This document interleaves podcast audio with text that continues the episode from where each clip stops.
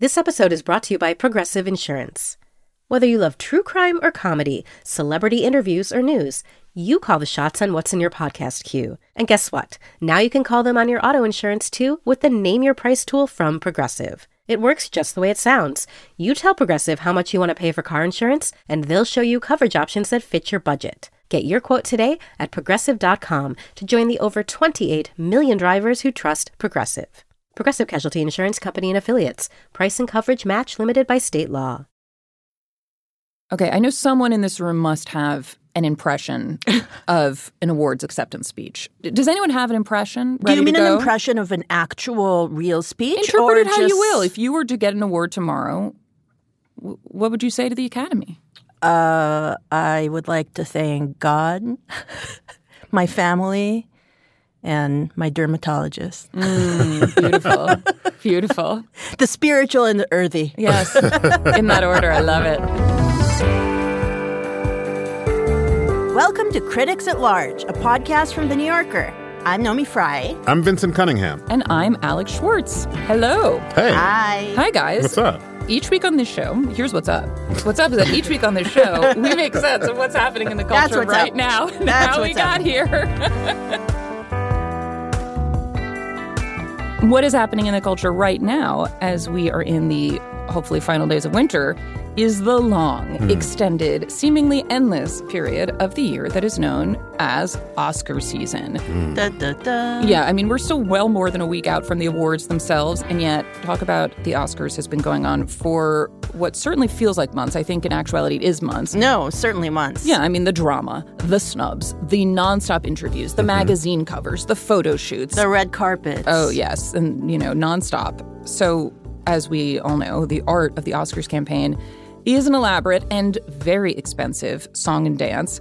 And the more of these that I watch as the years go by, the more they really just directly make me think of a political campaign. You know, the the degree to which you are putting yourself forward to be someone's candidate, to to be best, to be voted for.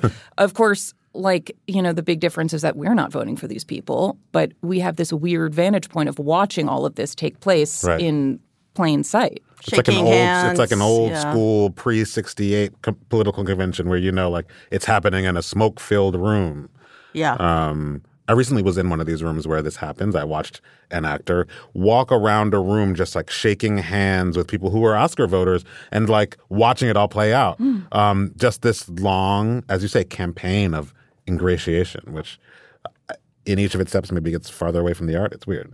That is, Yeah. yeah, that is that is actually totally fascinating that you saw this with your own eyes because yeah, we we all know it goes on, but here here you are watching them actually meet the voters, um, and this is in fact exactly what we're going to talk about today on the show.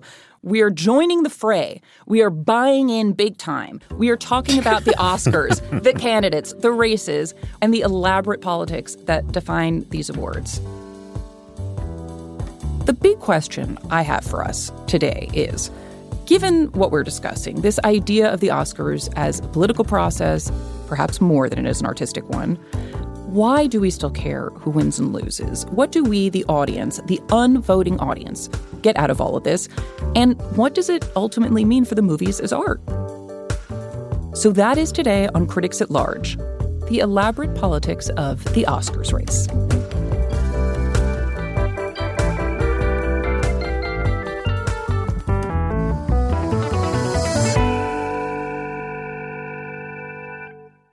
All right, so we're, we're not going to go through this alone today. We're getting help from our colleague, our dear friend, and our resident Oscars expert, Michael Schulman. Um, you know, Michael literally wrote the book on the Oscars. It came out last year, and it's called Oscar Wars: A History of Hollywood in Gold, Sweat, and Tears.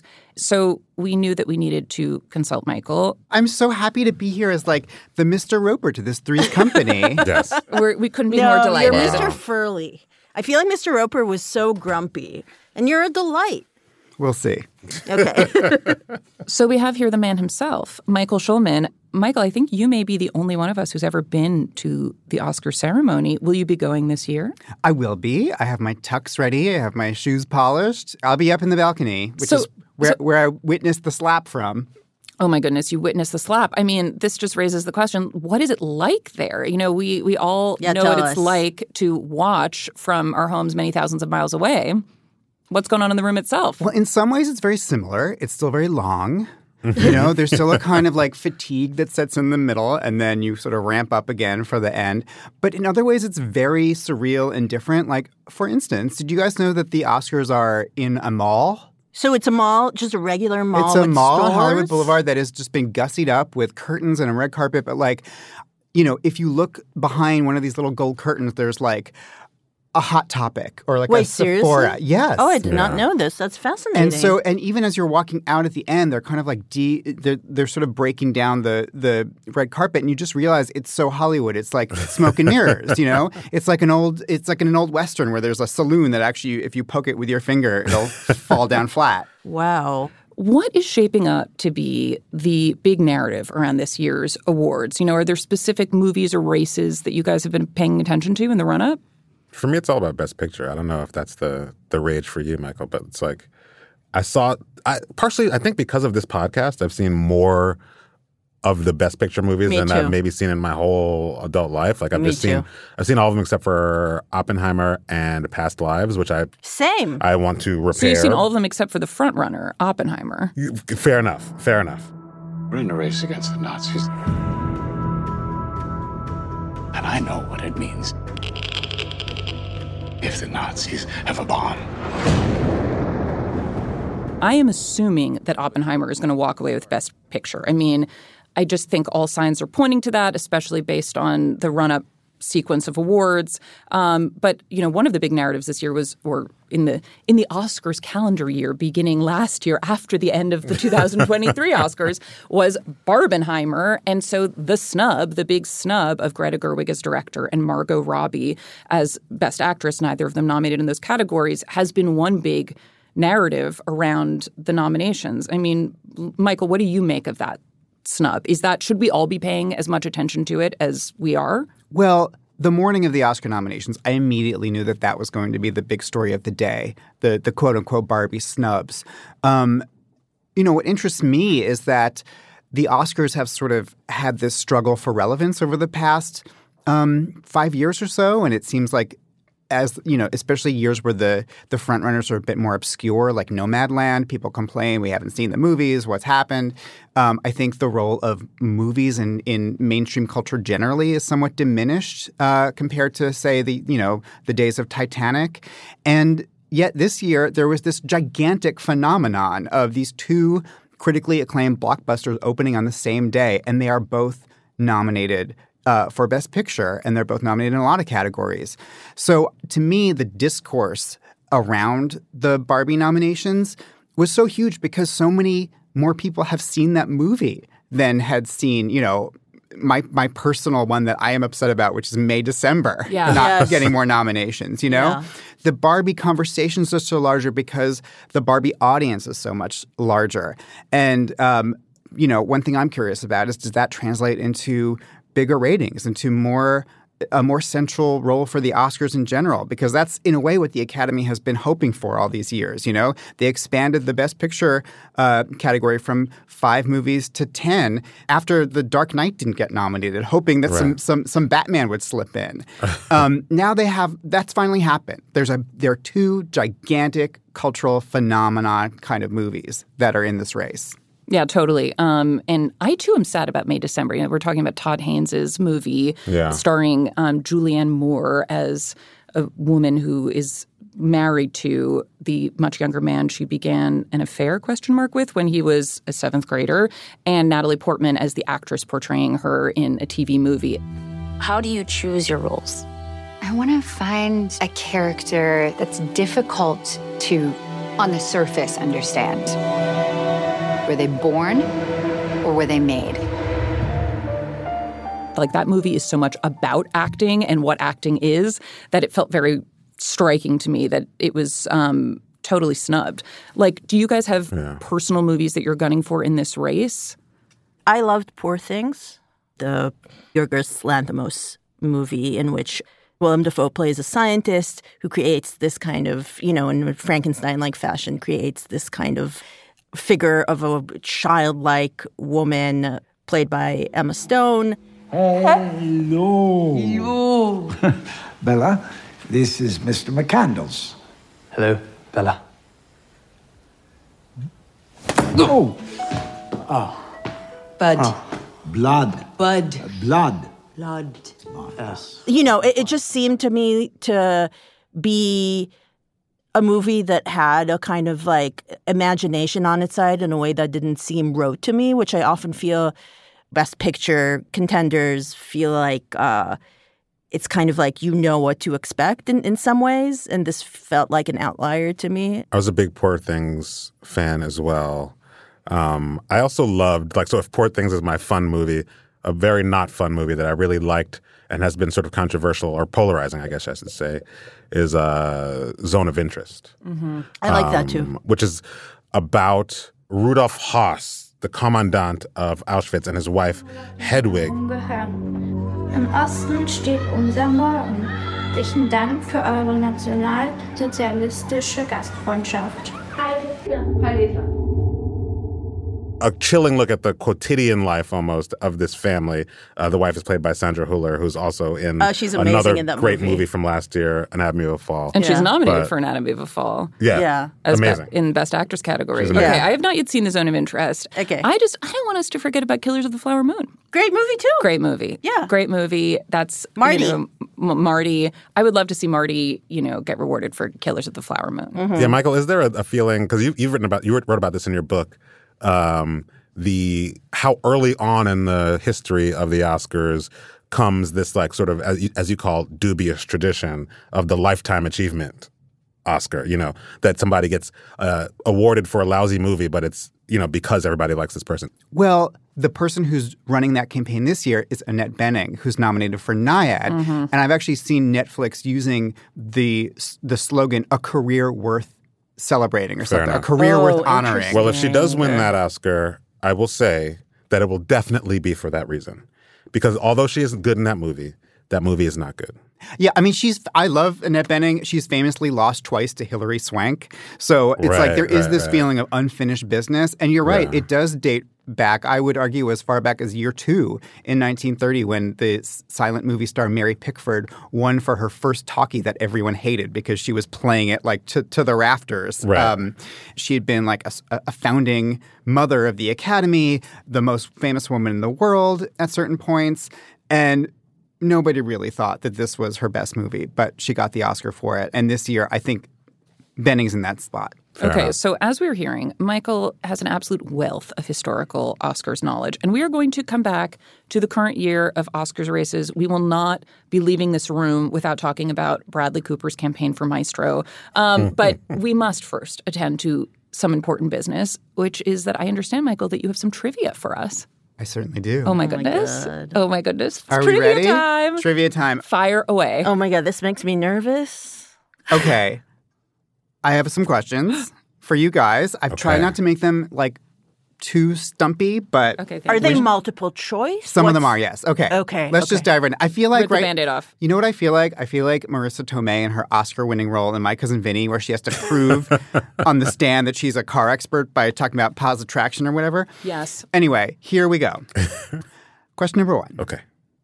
Which are the three movies that won the Big Five Best Picture, Best Director, Best Actor, Best Actress, and Best Screenplay? Three movies. Mm-hmm. And you're not giving us choices now. I will give you hints Okay, if you need Okay, them. okay. So I'm just going to talk through some of my thought process. The first thing that immediately popped to my mind was Titanic. Me too, yeah. Leo did not win for Titanic. Leo was famously not even nominated. Not even nominated for Titanic. Mm-hmm. So it couldn't have been Titanic. Paint me like one of your snubbed girls. Oh.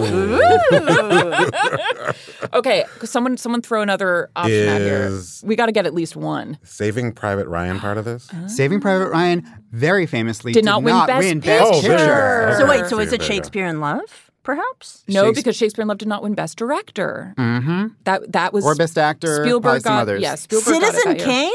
Citizen Kane, another famous loser of almost everything it was nominated for except screenplay. Okay, Michael, we're going to need some hints. One hint that I would like to have is just what era to be looking at. Yeah. Okay. Clue number one will give Okay. you an era. When Clark Gable got undressed in this movie and wasn't wearing an undershirt, supposedly sales of undershirts dropped 75%. Gone with the Wind? Gone with the Wind actually is not the answer because Clark Gable lost Best Actor. Because he wore an undershirt? Yeah.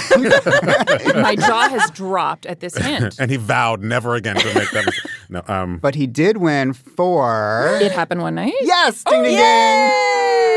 How do you expect to get to New York at the rate you're going? But, but that's none of your business. You're on a budget from now on. Frank Capra's screwball comedy masterpiece that happened one night won in won all the award all the top awards in 1935. Whew, boy. All right. there's two more. There's two more. Let's okay, do are you ready We for got- your second yes. More clue? hints? We need a second This clue. is a movie quote. Okay. I must be crazy to be in a loony bin like this. One flew over the cuckoo's One- nest. Yeah. Yes, Jack. Yeah. correct. You want a date with him? Jesus, I must be crazy to be in a loony bin like this. Date, huh? Well, it'll have to be a fast date, I'll tell you that. the classic New Hollywood Milos Forman uh, movie about Jack Nicholson in a mental institution. Based on the Ken Kesey novel. It won all the top awards in 1976. Okay. So there is one more. So we got the 30s, we got the 70s. I think we're looking at the 90s. Mm-hmm, Oh, okay, okay. So big winners. We already said it's not Titanic. It's not Saving Private Ryan. Um, the 90s. For some reason, when the, the 90s, the, like Con Air came, I- like, that's not it. That's not, not it. That's not the truth. Face Off. This, this would never be the truth. Um, Okay, we're going to need that hint. Okay, Yeah. another quote. A nice Chianti. Oh, Of yeah, of course. course. Silence of the Lambs. Silence of the the Jonathan Lambs. Demme movie. Jonathan Silence Demme. 1991. A census taker once tried to test me. I ate his liver with some fava beans and a nice Chianti. Uh, Anthony Hopkins won, even though he was only in it for like 15 minutes. Jodie Foster won. Best Actress. Great movie, Won 'em all. honestly. Wow. Okay, are you ready Yeah. for the next question? I feel warmed up. All right. This is multiple choice. I'm only getting more confident the worse we do. I just want everyone to know that. got it. All right. In the 1930s, the mm-hmm. Academy got a little playful with the statuettes. Hmm. Which of the following honorary Oscars is not real? A. The ventriloquist Edgar Bergen got a special wooden Oscar with a movable mouth for his creation of the top hatted dummy Charlie McCarthy. Oh my God. Mm-hmm. B. At six years old, Shirley Temple received the first ever juvenile award, which was half the size of the regular Oscar. C. For his groundbreaking film Modern Times, Charlie Chaplin won a special Oscar with a tiny little mustache and a hat. Or D. To honor Snow White and the Seven Dwarfs, Walt Disney was presented with one standard sized statuette and seven little dwarf Oscars. Which of those did I make up? God, this is amazing. My um, my immediate gut instinct is that you made up the seven dwarfs, which means that it has to be real. I was I was thinking tiny little mustache was yeah, really, tiny little really mustache. jumped out at me. I don't know. I'm going to go with Naomi? you, Vinson. I Tiny don't little know. I don't mustache. know. Vinson and Alex, you are correct. It's the tiny little mustache for Charlie Chaplin. I made that up. All the others are real. Oh my God. Okay. Tiny little mustache was too much Schulman for me. like I know, I, I know that tone. okay. Um, all right, Alex, you might have to recuse yourself from this one because we kind of discussed it recently on an email chain, weirdly Okay. enough. Okay. Danny DeVito has been nominated for only one Academy Award, and it wasn't for acting, it was for producing a Best Oh, Picture shit. nominated film. Yes. Which movie was it? I, am recusing. I do know the answer to I, this. ju- I just read that he like produced like ugh, but what was it? Okay, okay. when He was need them. nominated, did not win. Is that what you said? Yes. Okay. Nominated for Best Picture, he did not win. What does Danny DeVito's taste? Produ- a pro- That will not help you producer- no, answer no, this it's question. very Vinson. It's very surprising. I read could- this it and could help you if you go in the opposite forgot. direction. There are hints. Clue number one. This movie won Best Actress for the woman who played the title character. The title character. God. Okay, we need another clue. Yeah. Clue number two, kind of the giveaway. It's about a real person who was a paralegal and environmental. Brockovich! Yes, Erin Ah. Brockovich. Ah, the Steven Soderbergh movie about a paralegal who fought the big corporations uh, for contaminating the water in her small town? Yes, and Julia and Roberts. Starring Julia Roberts. Won Best Actress. $20 million is more money than these people have ever dreamed of. These people don't dream about being rich. They dream about being able to watch their kids swim in a pool without worrying that they'll have to have a hysterectomy at the age of 20. By the way, we had that water brought in special for you folks. Produced by Danny DeVito. Produced by Danny DeVito, believe it or not. Wow. Yeah. Um, okay, final question. Yes, drumroll, please. There are three examples in Oscar history of two actors winning awards for playing the same character in different movies. What are the three characters? So, two actors winning the same award for playing. Sorry, can you repeat the question? two, it's two two different actors in two different movies who won playing the same character. And this happened This two has different happened times. Three different times. Three There's three times. answers. There's three characters who've been two different movies. Are they real characters? Oh, I know one of them. Is it Capote? Yeah. I know one of them. Elizabeth, Queen Elizabeth, right? I knew you'd say that, and that is wrong. Oh but it's my god! it's because close. because because there was Cate Blanchett as young Elizabeth, and there was Judi Dench as old Elizabeth. yes, the same year. The but- same year. But uh, Cate Blanchett didn't win. she lost to Gwyneth Paltrow in Shakespeare in Love. Oh my lord. Okay. Um, we have hints. Time we for have hints. Okay, these are all musical hints. Fantastic. I'm going to play you uh, a, a clip.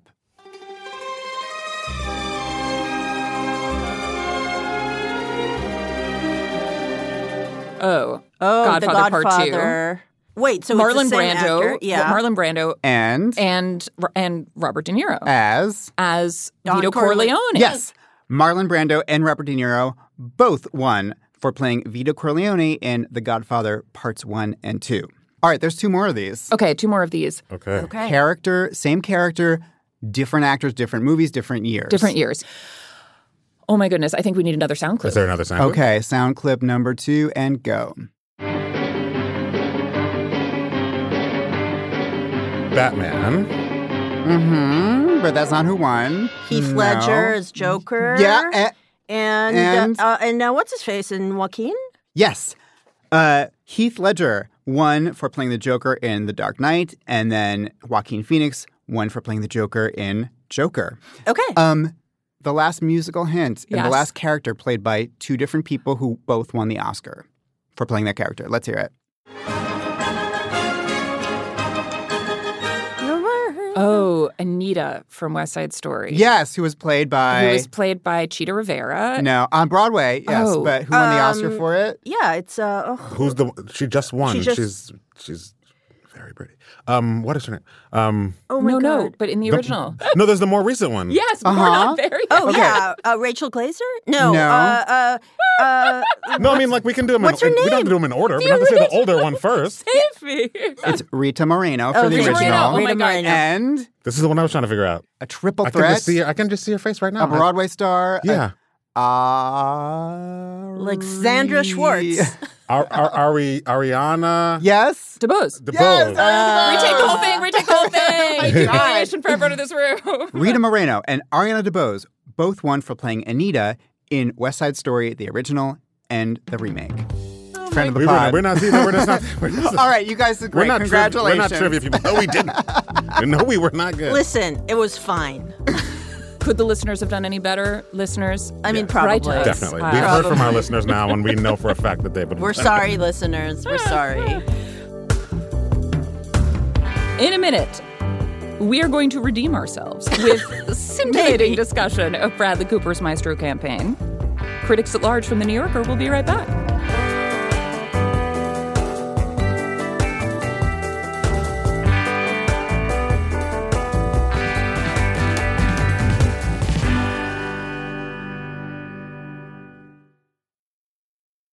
The best conversations I have with my colleagues are the ones that happen when no one is looking, when we're not 100% sure yet what to write. Hopefully, having conversations like this can help you figure out your own point of view. That's kind of our job as Washington Post opinions columnists. I'm Charles Lane, Deputy Opinion Editor. And I'm Amanda Ripley, a contributing columnist. We're going to bring you into these conversations on a new podcast called Impromptu. Follow Impromptu now, wherever you listen.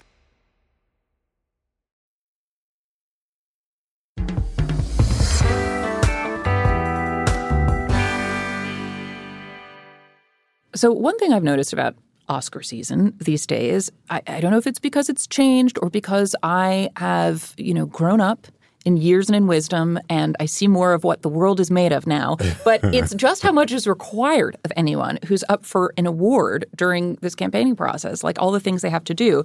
Um, you know, have you guys noticed some of this, the intense campaigning? Does it look different than it has in the past? Yeah, I mean, I've noticed it just seems to me somehow more than usual this year.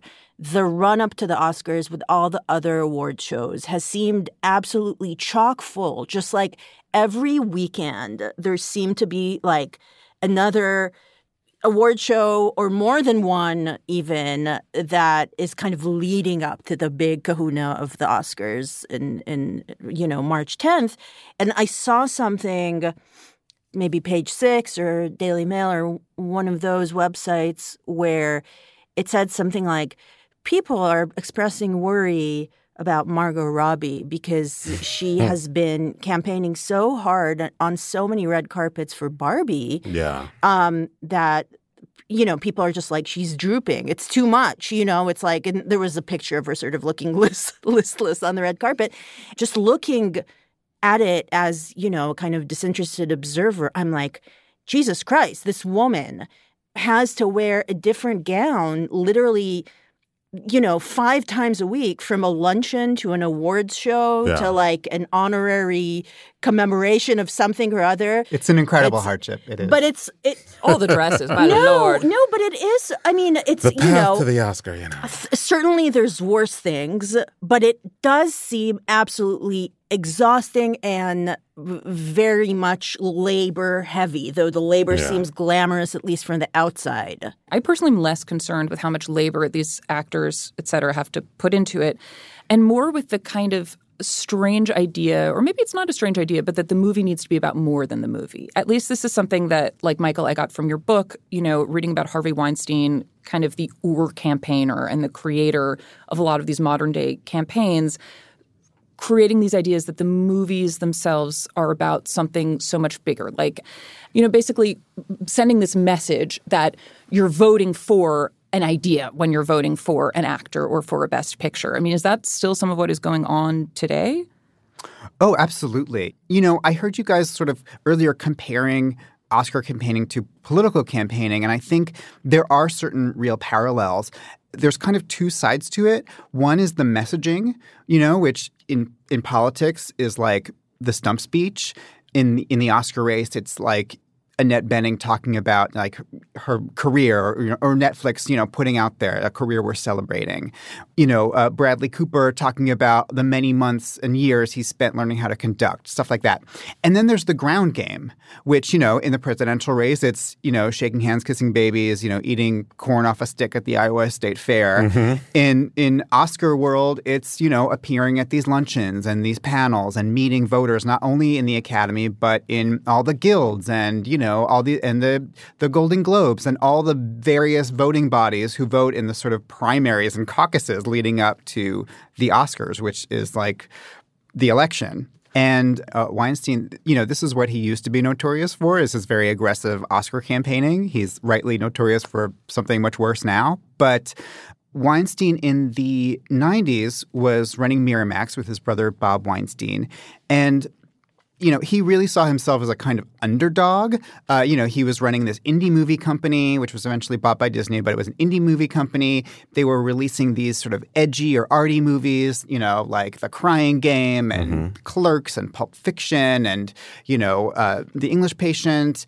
Um, and he's talked about it like guerrilla warfare. Like, I don't have the budget to sort of, you know, and the connections. So we are just going to blanket everyone with publicity, whether it's, you know, these for your consideration ads that run in the trade magazines or appearances. And they would also do the ground game. So they would have people from Miramax call up voters to make sure, like, have you seen this movie? What did you think of the movie? They would find pockets of Academy voters, like, in, if there were like five Academy voters living in Santa Fe, they'd set up a screening of a, of a Miramax movie in a movie theater and, Yeah. you know, show them a good time. Every vote counts. Exactly. Every vote counts. And no one had really done it to that extent. Live from the Dorothy Chandler Pavilion in Los Angeles, California, the 71st Annual Academy Awards. And it climaxed in a major way in 1999. There are five nominated films for Best Picture. They are Elizabeth, Alison Owen, Eric His movie Shakespeare in Love Shakespeare in Love, David won Parfitt, over uh, Spielberg's Saving Private Ryan, which was a DreamWorks movie. Saving Private Ryan, Steven Spielberg, Ian Bryce, Mark. This was a campaign that is remembered as the ugliest Best Picture fight of all time. What really made it ugly is that DreamWorks heard through the grapevine that Weinstein was bad mouthing Saving Private Ryan, essentially telling journalists to write that the only good part of the movie were, were, the, were the first 25 minutes, the storming of the beach of, at Normandy, famous battle sequence, and that the rest of the movie was just a kind of standard World War II movie. Um, this got back to DreamWorks which they went ballistic. They started, you know, fighting back by placing more ads and re-releasing Saving Private Ryan in theaters where it hadn't been for months. And they actually wound, wound up outspending Shakespeare in Love. And the Oscar goes to. But when Shakespeare in Love won, it was just like this ton of bricks that hit uh, the Hollywood establishment. Shakespeare in Love. David Parfitt, Donna Gigliotti, Harvey Weinstein, Edward Zwick, and Marc Norman. And what happened was an arms race because the next year, uh, DreamWorks had American Beauty, and they felt, okay, Mm-hmm. we're going to take that that Weinstein playbook and double it, and they spent double the ads. They had Kevin Spacey make appearances at like film festivals and shake hands, and they won. It worked. And the next year, they did the same for Gladiator and won. And so it was, you know, everyone in Hollywood suddenly felt like they had to hire like a, a squadron of campaign strategists and spend a ton of money, and that is how we got the sort of bloated uh, cottage industry of Oscar campaigning is that we had have now, and it got to the point where the Academy had to start making making rules and, and and reining it in, kind of like campaign finance law or something. Mhm, Right, right. The other huge similarity is just the amount of money that's spent. I mean, I was Yeah. looking at figures for what Netflix has been spending in some notable occasions. The money spent on promotion of these movies in Oscar season is more than the budget of the movies themselves. Yeah. But like, let's talk about Bradley Cooper and Maestro for a second, just to put a concrete face on it. To my mind, Bradley Cooper is kind of the Ur campaigner in some ways of our moment, or maybe I shouldn't just keep throwing Ur around. I feel like I've been very free with my Urs today. I feel, um, but he is he is. He's he kind of looks like this picture. He's presenting this picture of real Right. artistic commitment and seriousness. Like Michael, you were mentioning the number of years, six. I can just say off the top of my We head all know, that he because we've spent all heard studying it conducting so many times. This sense of you know just Total commitment. total commitment the picture of an artist. You know of course he has not been he has not been rewarded with a best director nomination. He is up for best actor. Um, but something seems like you know a little tragic perhaps in the life of bradley cooper about not getting that best director. My real question is like is it just about the prestige? Does it open specific doors for him that he doesn't have already in terms of budget? Like why am i seeing the same ad so many times on my instagram with bradley cooper saying some of us still singing big. One of, There one you of- beautiful. One, I was beautiful. like, Alex, I know you have a maestro impression to share with us. My Maestro impression is based purely on the first second of the Maestro ad that has been plastered all over social media for exactly this purpose, and that's it. If summer doesn't sing in you, then nothing sings in you. And if nothing sings in you, then you can't make music.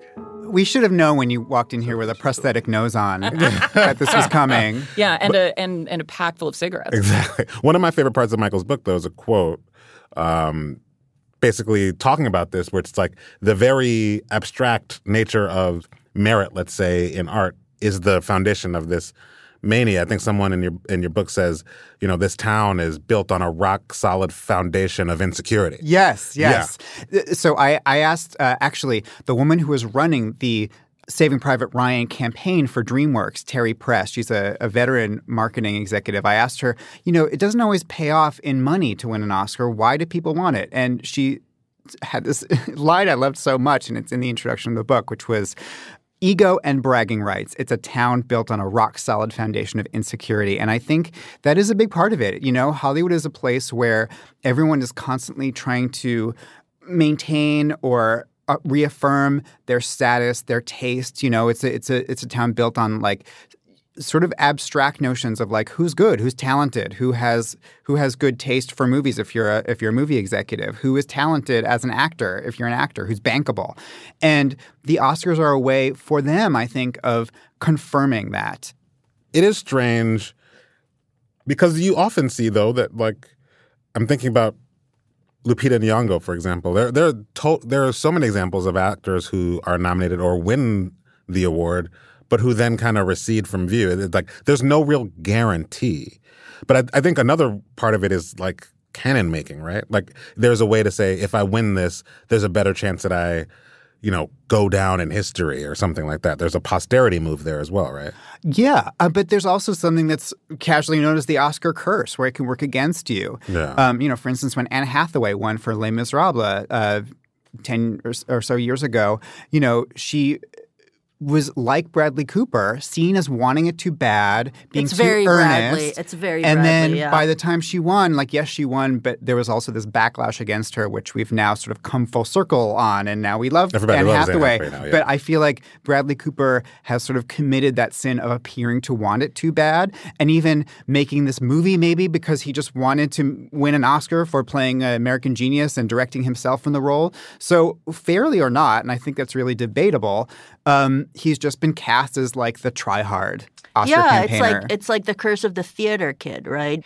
It's a very delicate dance of campaigning hard, doing whatever it takes, Mm-hmm. going to all of these luncheons and dinners and glad handing. But it seems from what you're saying, Michael, and you know, thinking about Bradley Cooper with Maestro and Anne Hathaway, there needs to be at least some sort of pretense that you're not doing it at the same time. Right, right. right. That you're not kind of like laying it on too thick and doing, you know, it's like doing an obvious accent or something. Like yeah, it's, it's kind of too. That's you why we're hearing Bradley Cooper talk so much about his absolute love of conducting and his love of Leonard Bernstein. It's all about this passion project that he had to do because, of course, he's not going to come say. You know, I wanted to win the Oscar I didn't win for A Star is Born. But for whatever reason, the assumption that that is what's going on hasn't attached itself to like Annette Bening, who is Yeah. revealing that she's like, you know, swam eight hours a day to train to be Diana Nyad. Um, you know, th- and there are different versions of this too. I mean, my favorite Oscar campaign of this year is that Anatomy of a Fall is like campaigning with the dog, Messi, from the movie. The dog is really well, great. The that dog is dog everywhere. so beautiful. Exactly. But and now you're thinking about how much you love this dog. And you know it's a great movie, but we're not thinking about like like this is a movie about a woman who may or may not have pushed her husband out the window. but Right. It's the- not a movie about a cute dog.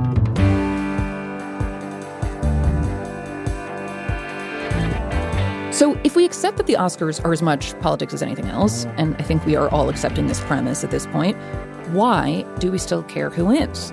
Stick around.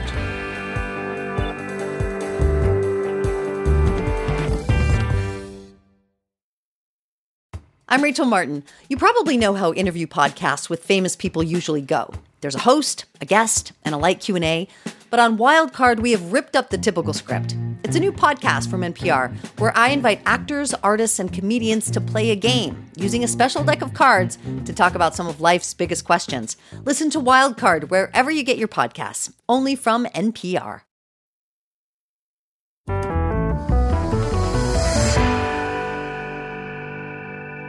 All right, the game is rigged. It's rigged. Why do we still care? I have a couple of theories. Theory one. us. Well, theory one is we care because we like the movies. We really like them.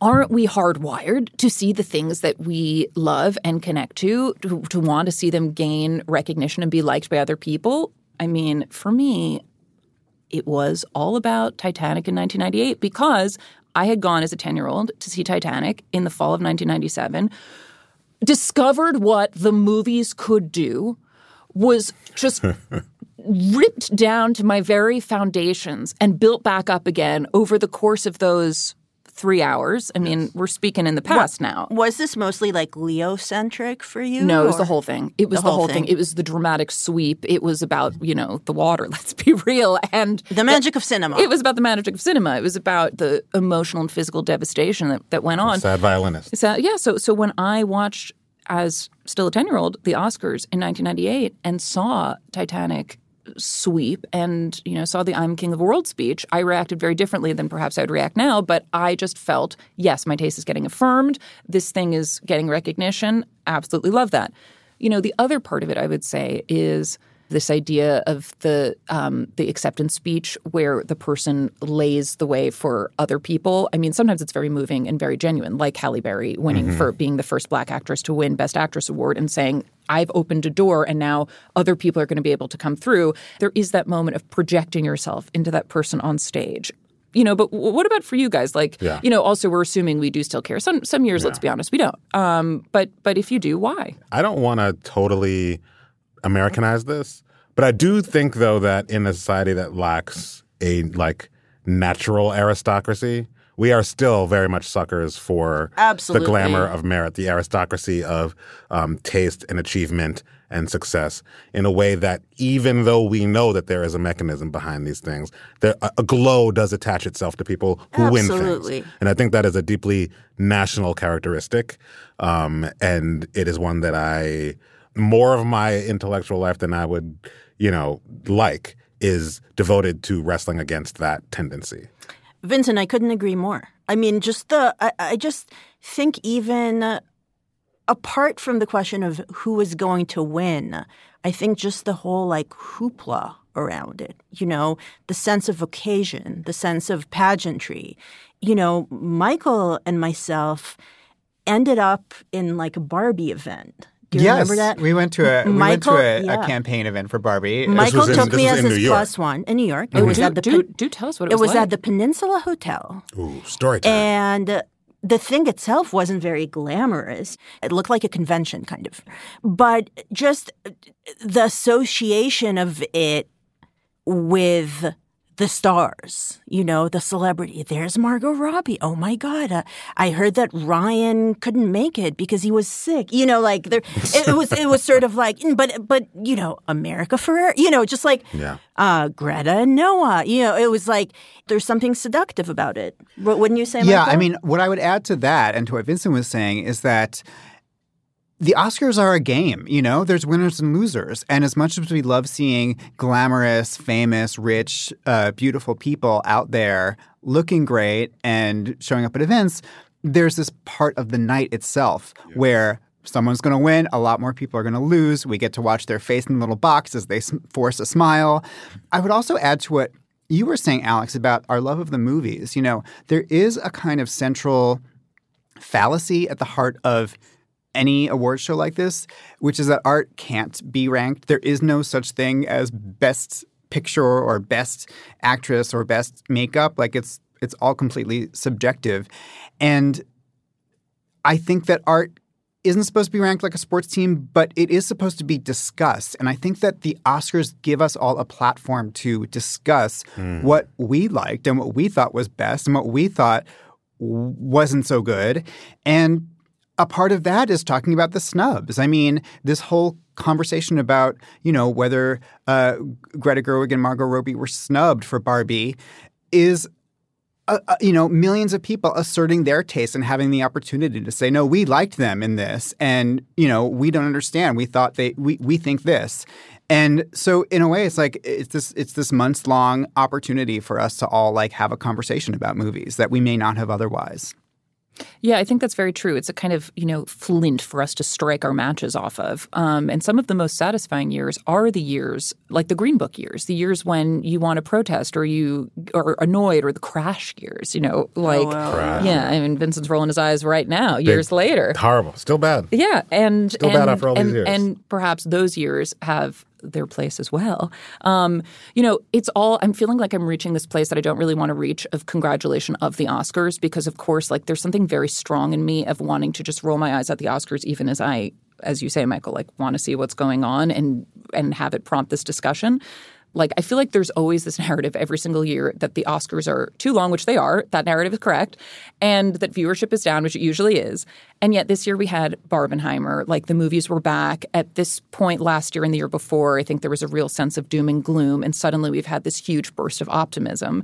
Do you think that that will be reflected differently in the Oscars? Should it be reflected in a certain way in the Oscars? Will it make any difference to the ceremony itself? That I mean, that's one of my main questions. Is sort of does the does the existence of Barbenheimer change the the you know the the excitement level at the Oscars? But then you never know what's going to happen. I didn't know that the year of the slap was going to be the year of the slap until I saw it with my own eyes. Right. And then we were talking about that. And I think the spontaneity of the show is built in because you never know who's going to win, who's going to be up there giving the speech with the big emotion. But then there are these crazy other things that happen, like the slap or the streaker of 1974, or you know the envelope mix-up with Moonlight and La La Land. Um, I mean, here's the thing. I think it's fine to roll your eyes at the Oscars. The Oscars are ridiculous. That is one of the things I love about them. They're absurd. they're over the top and they're nuts. Um, I don't think anyone should take them too seriously. On the other hand, you know, would we be talking about a movie like The Zone of Interest as much in mainstream sort of journalism and online chatter and everything else, would that kind of movie get that kind of exposure if it was not for Oscar season? The Oscars are like this blunt instrument that is sort of forcing the industry to consider quality and not just box office. And it comes around every year and it plays on that sense of like, I want it, I want it, I want it, give me, give me the, the gold thing. Um, and that is ultimately, I think, an incentive for people to make movies that are good.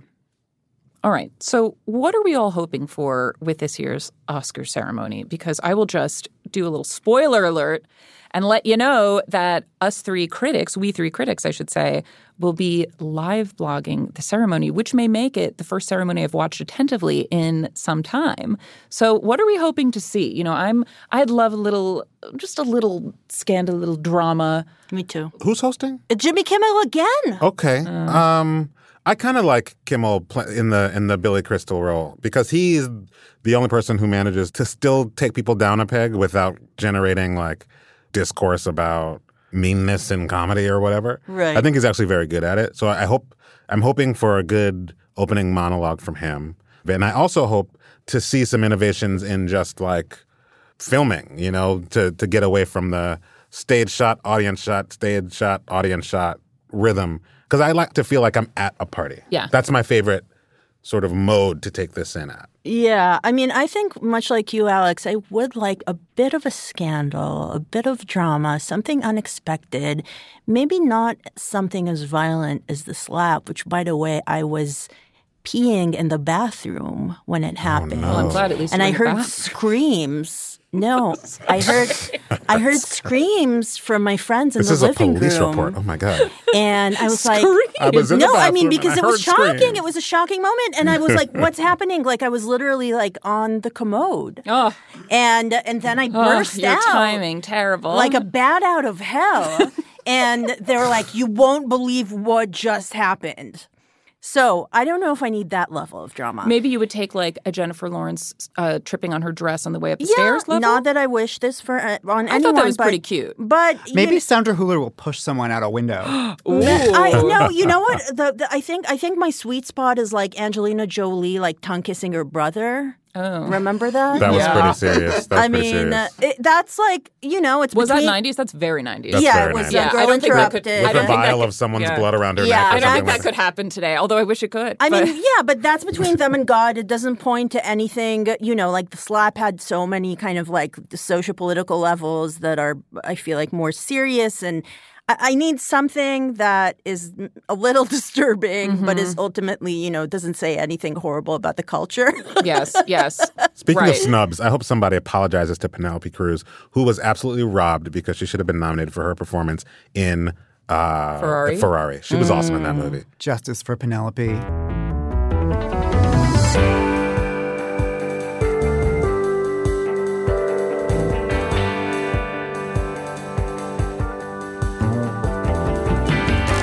This has been Critics at Large. If you want to hear more of the New Yorker's coverage on the Oscars, you can find it at NewYorker.com. You can also tune in to the New Yorker Radio Hour, where our colleague Richard Brody recently gave his take on what film should win the big awards.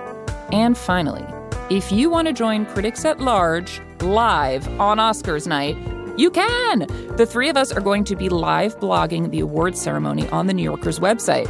Guys, are you know, I'm, I'm looking forward to wait. it. I can't Yeah. like just return to our roots as bloggers. Well, I did it Yes. last. Blogging. I did it last year with Doreen St. Felix, uh, and You know, I mean, you've n- you haven't lived until you've been blogging at the World Trade Center at midnight. I think I'm going to bring some champagne to the office. We had Let's- champagne last year, actually. Oh, really? Oh, yeah. Let's do it. Can't wait. And I'll be uh, taking over the New Yorker's Instagram for the night Oh, as well. how so. fun. A lot of takeovers are happening in Beautiful. short, and we hope that you will tune in for that. Our senior producer on Critics at Large is Rhiannon Corby, and Alex Barish is our consulting editor. Our executive producer is Stephen Valentino. Conde Nast head of global audio is Chris Bannon. Alexis Quadrado composed our theme music, and we had engineering help today from James Yost, with mixing by Mike Kutchman. You can find every episode of Critics at Large at newyorker.com slash critics. And you can email us at themail at newyorker.com with the subject line critics. See you next Thursday.